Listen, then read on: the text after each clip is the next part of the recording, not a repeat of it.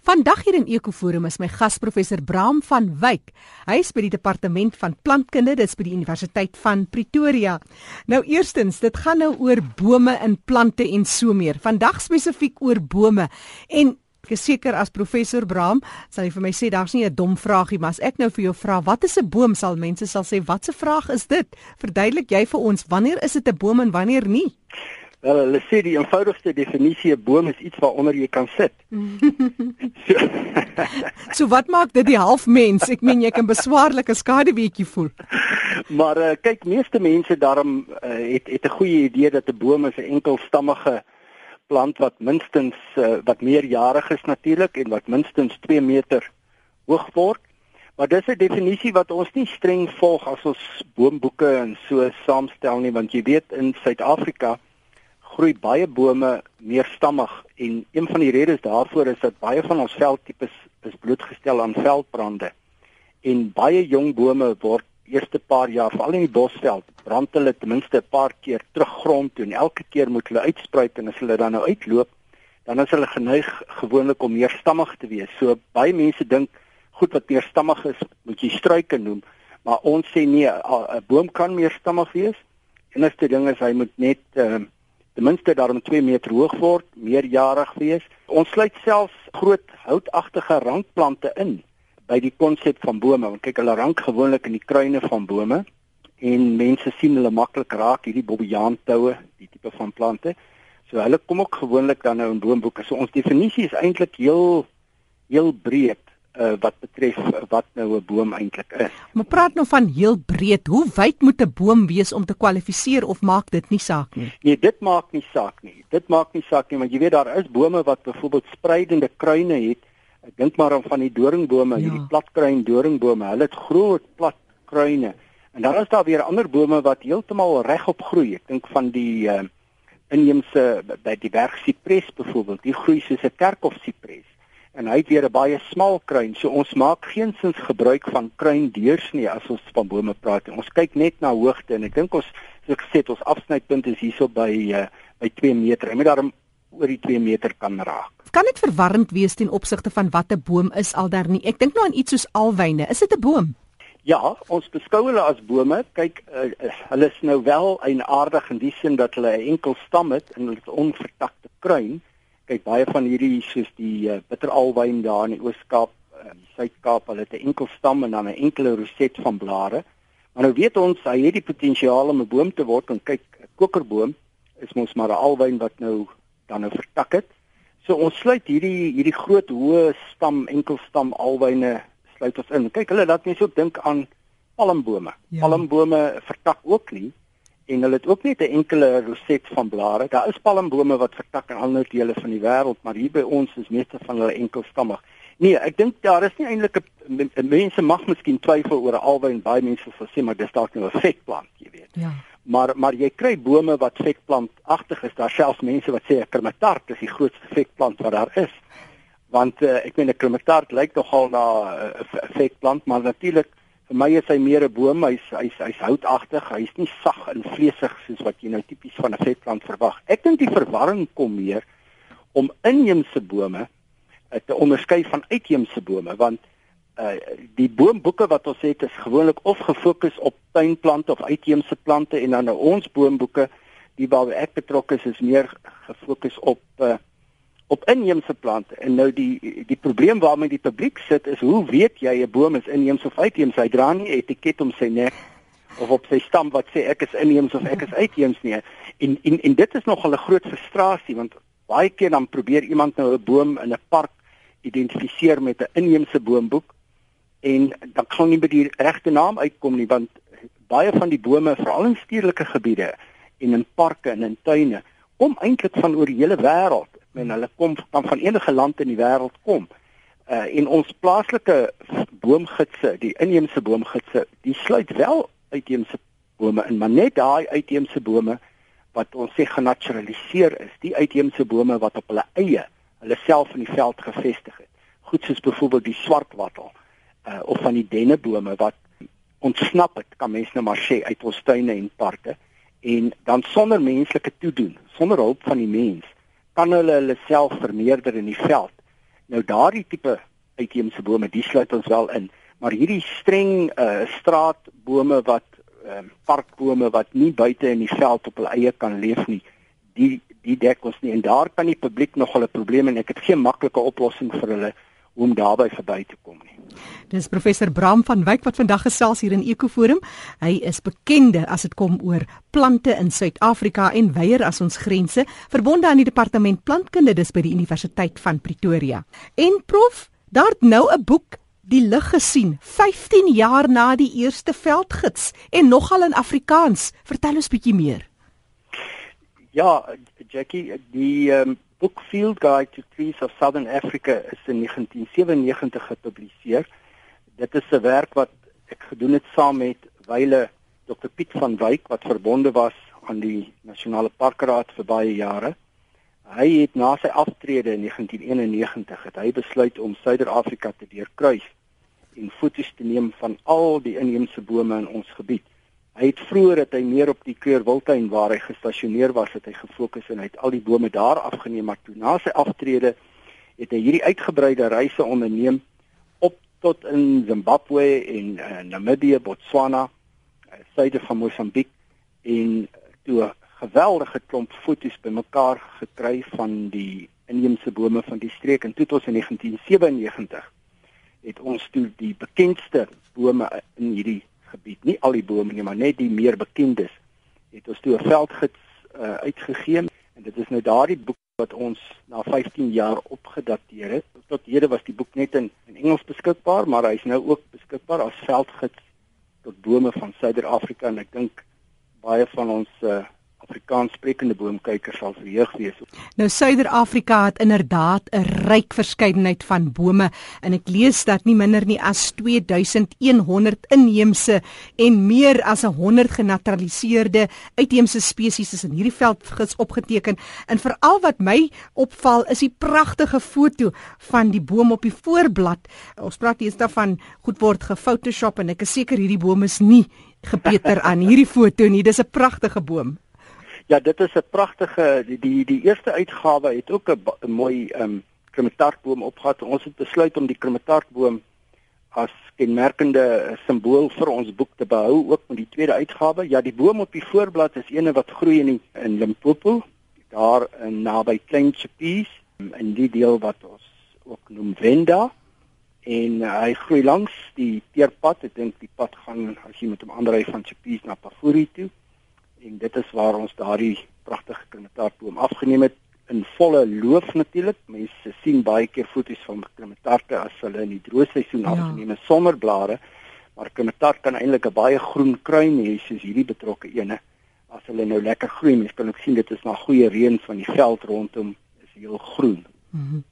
Wat is die geheim van 'n goeie veldgids? Waarna moet 'n ou kyk as jy so 'n boek vir jou sou wou aanskaf? Die ding is jy kan 'n goeie veldgids hê met pragtige foto's, maar dit help jou niks as jy nie die inligting wat in daardie boeke is kan ontsluit op een of ander manier. Ja. En so baie keer koop ons 'n veldgids en uh steeds sukkel jy jou dood om die naam van 'n dier of 'n plant te kry want op die ou ende moet jy maar deur die boek begin blaai en en en daar's net nie 'n lekker ontsluitingsstelsel nie of daar's so ingewikkelde stelsel dat jy moet deur talle sleutels werk met baie kenmerke So wat ons besluit het met hierdie boek is ook is nie net om mooi foto's in die boek te hê nie, maar ook om die toeganklikheid daarvan te verbeter en dit die ontsluiting van inligting baie makliker te maak. En toe het ons gesê maar kom ons deel die bome in groepe soos wat 'n mens logies 'n uh, boom sal uh, ontleed kyk as 'n mens bome identifiseer moet jy 'n boomtak in jou hand vat en jy moet na sekere kenmerke kyk en op dié manier kan 'n mens 43 hoofgroepe bome onderskei. Dit is nou afhangende van hoe die blare verdeel is en hoe die blare op die stingels gerangskik is, hoe die blaarrande getand is of nie getand is. Dis nou maklike kenmerke wat die boomkyker redelik maklik sal kan raak sien. So die boek is volgens die uh 43 groepe gerangskik en 'n mens kan ook sommer die agterblad as jy die boek oopmaak, heel agter dan staan aan die binnekant van die agterblad is daar wat ons noem 'n kitsgids tot die groepe waar ons ons het ook 'n simbool ontwerp. Nou moet ek eers dit verduidelik. Miskien bome is nie soos diere nie. Diere is wat ons noem unitêre organismes. 'n 'n dier word gebore en dan het hy min of meer sy volwasse vorm. Uh hy't 'n uh, klein olifantjie het vier bene en hy het uh, hy het 'n slurp en 'n stert en twee ore en twee oë en so word hy nou maar net groter maar behou daai basiese vorm. Ja. En en dan bereik hy op die ou einde 'n volwasse grootte en dan groei jy nou nie eintlik noemenswaardig verder nie. Maar bome groei so lank as wat hulle lewe. En bome het nie 'n vaste vorm nie. En bome groei inkrementeel. Hulle groei deur wat ons noem modules by te voeg. So 'n boom bestaan eintlik uit duisende herhalende eenhede. Dit is soos Lego blokkies wat jy vat van dieselfde soort en dan pak jy hierdie Lego blokkies aan mekaar en dan kry jy nou op die ou einde 'n boom of jy kry 'n plant in in in elkeen van hierdie deeltjies, ons noem dit modules en ons sê bome, plante is modulêre organismes. Jy kan 'n die die module is omtrent die ekwivalent van 'n van 'n unitêre dier. So jy kan eintlik 'n boom sien as 'n kolonie van duisende modules. En dis hoekom jy kan 'n klein takkie vat, 'n stukkie van 'n takkie, jy kan hom plant en hy gaan groei en hy gaan 'n nuwe boom ontwikkel want dit is soos 'n dit is soos klein boontjies waaruit hierdie hele ding saamgestel is. Nou hierdie modules, dit is dan nou hierdie 43 uh groepe wat ons onderskei het. Elkeen sy eie soortige module en toe het ons 'n skematiese 'n uh, diagrammatiese voorstelling gemaak van hoe elkeen van hierdie modules lyk. En as 'n mens nou eers agterkom hoe dit werk, dan kan jy enige takkie in jou hand neem, jy kan kyk wat is die modules waaruit hy bestaan. Dit gaan alles oor die tipe blaar, rangskikking van die blare op die stingels en dan het ons ook nou 'n paar dingetjies bygesit soos of hy doring sit of nie doring sit nie en of hy melksap het of nie melksap nie.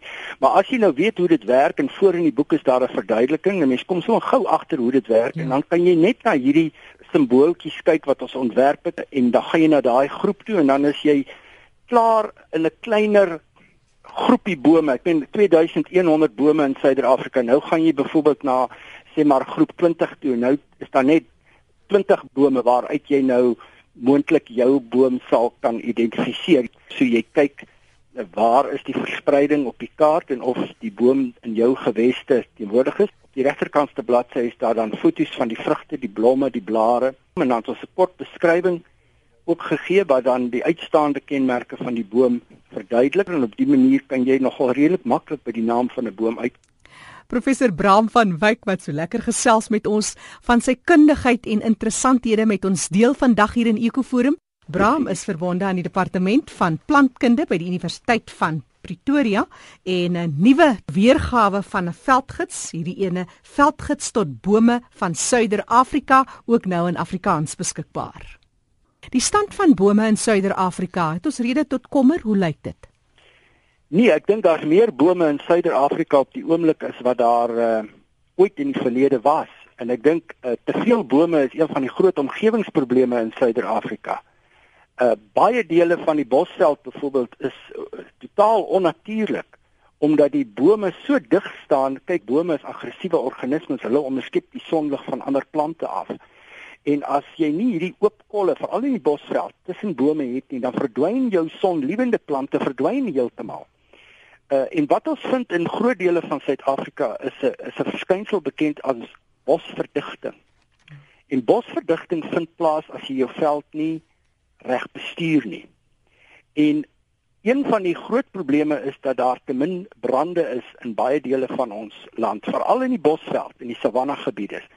Is die mense geneig om hulle veld oor te beskerm. Die veld het ontwikkel oor duisende jare om gereeld te brand, sê maar elke jaar of elke tweede jaar. En die vuur was deel verantwoordelik om die klein houtagtige boontjies in toom te hou, dat hulle nie net onbeheerst aanteel nie. So baie van die klein boontjies word dan doodgebrand of word laag gehou. So dele van die bosveld wat baie mense dink is pragtig, weet as jy hier ry by ehm um, die uh, Nile tolplaza as jy opgaan hier met die uh, met die hoofpad op uh, Zimbabwe toe, dan sien hulle hierdie pragtige bome uh oral langs die pad. Dit is hoogs onnatuurlik.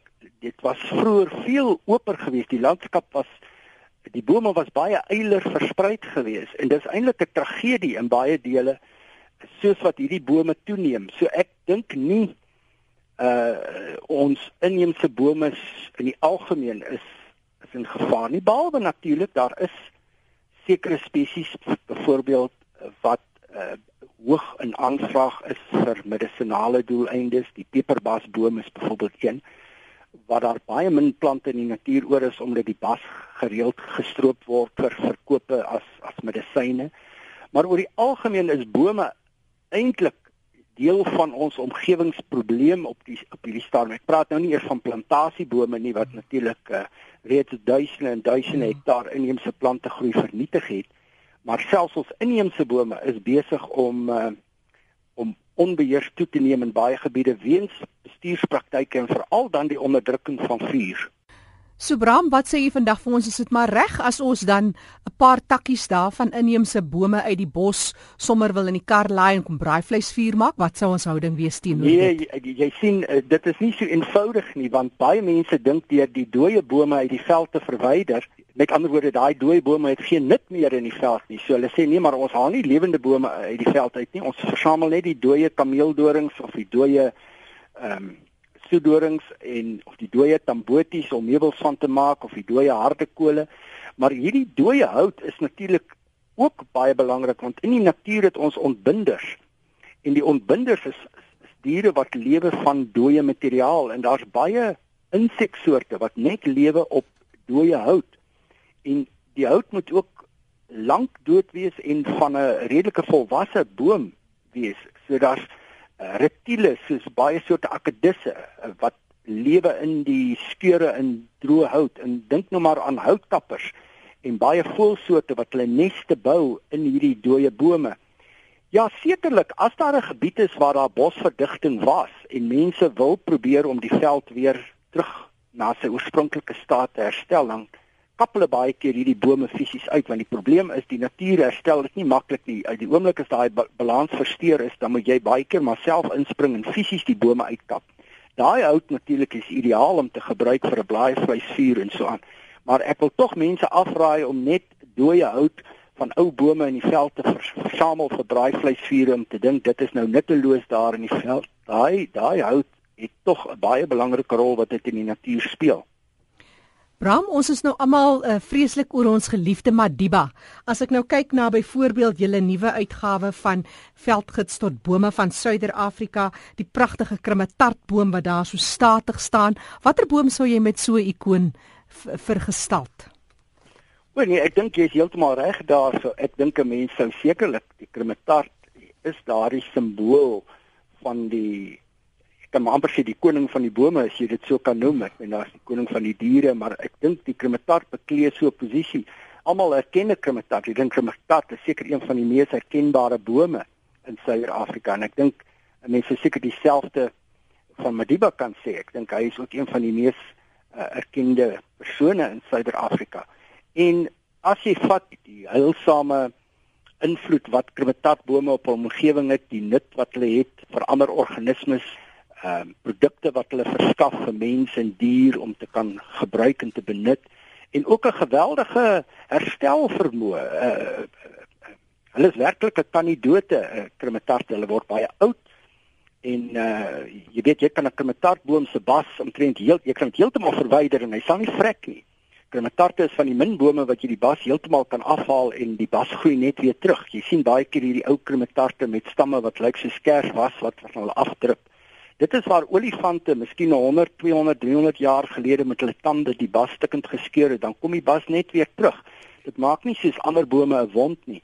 Ja, so ek sou sê as 'n mens nou eh, die mens uh ikoon wil vergelyk met 'n boomikoon, dan sou die klimatart seker 'n baie baie goeie keuse wees. Dis nou ons Dis natuurlik nie so eenvoudig nie want ons het altyd gedink daar's net een inheemse klimatartboom. En uh die nuutste navorsing wys dat daar waarskynlik dan nou twee inheemse krimmetarte is hier in Suid-Afrika en dat ons al die jare gedink het dit is net een spesies. Maar dis nou 'n ander storie daardie. Nou Bram net so ter afsluiting self as jy 'n boom kon wees, 'n braamboom, wat sou dit wees?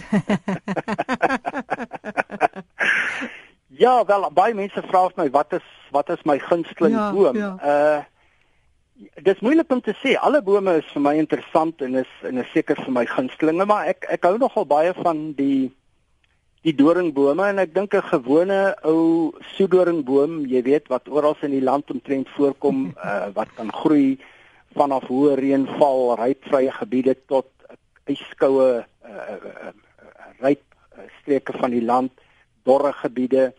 Uh die gewone soedoring is vir my nou nogal 'n 'n interessante boom. Ek, mm -hmm. Hy hy word miskien nie so oud nie, maar uh as jy mens net kyk na gunslingboom, dan sal dit een van my gunstlinge wees en dan natuurlik ook baie van die ander doringbome. Jy weet veral hierdie pragtige platkruin doringbome mm. is is daar baie mooi en tipies aan aan aan Afrika. Absoluut, veral daai mooi woud daar in Katoo se wêreld.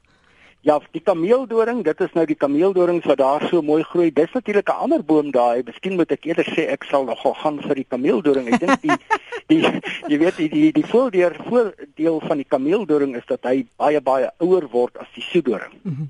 En en van hierdie groot kameeldorings is werklik uh, hulle moet honderde jare oud wees en uiters geharde bome en pragtige bome. Hulle lyk ook soos 'n behoorlike boom nie.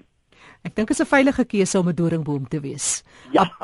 As 'n mens 'n bietjie weier in ons pragtige land versprei as net so in een deeltjie. Ja, hulle is ook slim die doringbome. Jy weet hulle uh, een van die van die dinge wat uh, nogal opvallend is is dat hulle vorm meestal dorings net as hulle jonk is en diere hulle maklik kan kan bykom en aan hulle kan vreet. Vat nou maar 'n soedoring. As jy na jong soedoringbome kyk, hulle is oortrek van lang spierwit dorings. Maar op 'n of ander manier weet die boom hoe groot hy is. Want as hy bo 'n sekere hoogte uh, gegroei het, dan dan begin hy sy dorings verloor want daar's hom geen sin meer om daai dorings te behou nie, want dit dien geen doel nie. En kyk, 'n plant werk vir homself omdat hy sy eie kos maak. Uh werk hy vir homself en hy genereer sy eie geld en 'n plant sal nooit iets doen as dit onnodig is nie. So hy doen net dinge wat wat vir hom nodig is. Uh en dis ook 'n les wat ons by die plante kan leer. As jy vir jou eie geld werk, dan gaan jy gewoonlik baie spaarsame gebruik met jou met jou geld as iemand wat die geld uh, op 'n ander manier bekom. En so gesels professor Bram van Wyk. Wonderlik om met jou te gesels Bram en jou kennis wat jy met ons deel. Baie dankie daarvoor. Bram is verbonde aan die departement van plantkunde by die Universiteit van Pretoria en 'n nuwe toevoeging 'n nuwe weergawe van 'n veldgids, hierdie ene veldgids tot bome van Suider-Afrika ook nou in Afrikaans beskikbaar.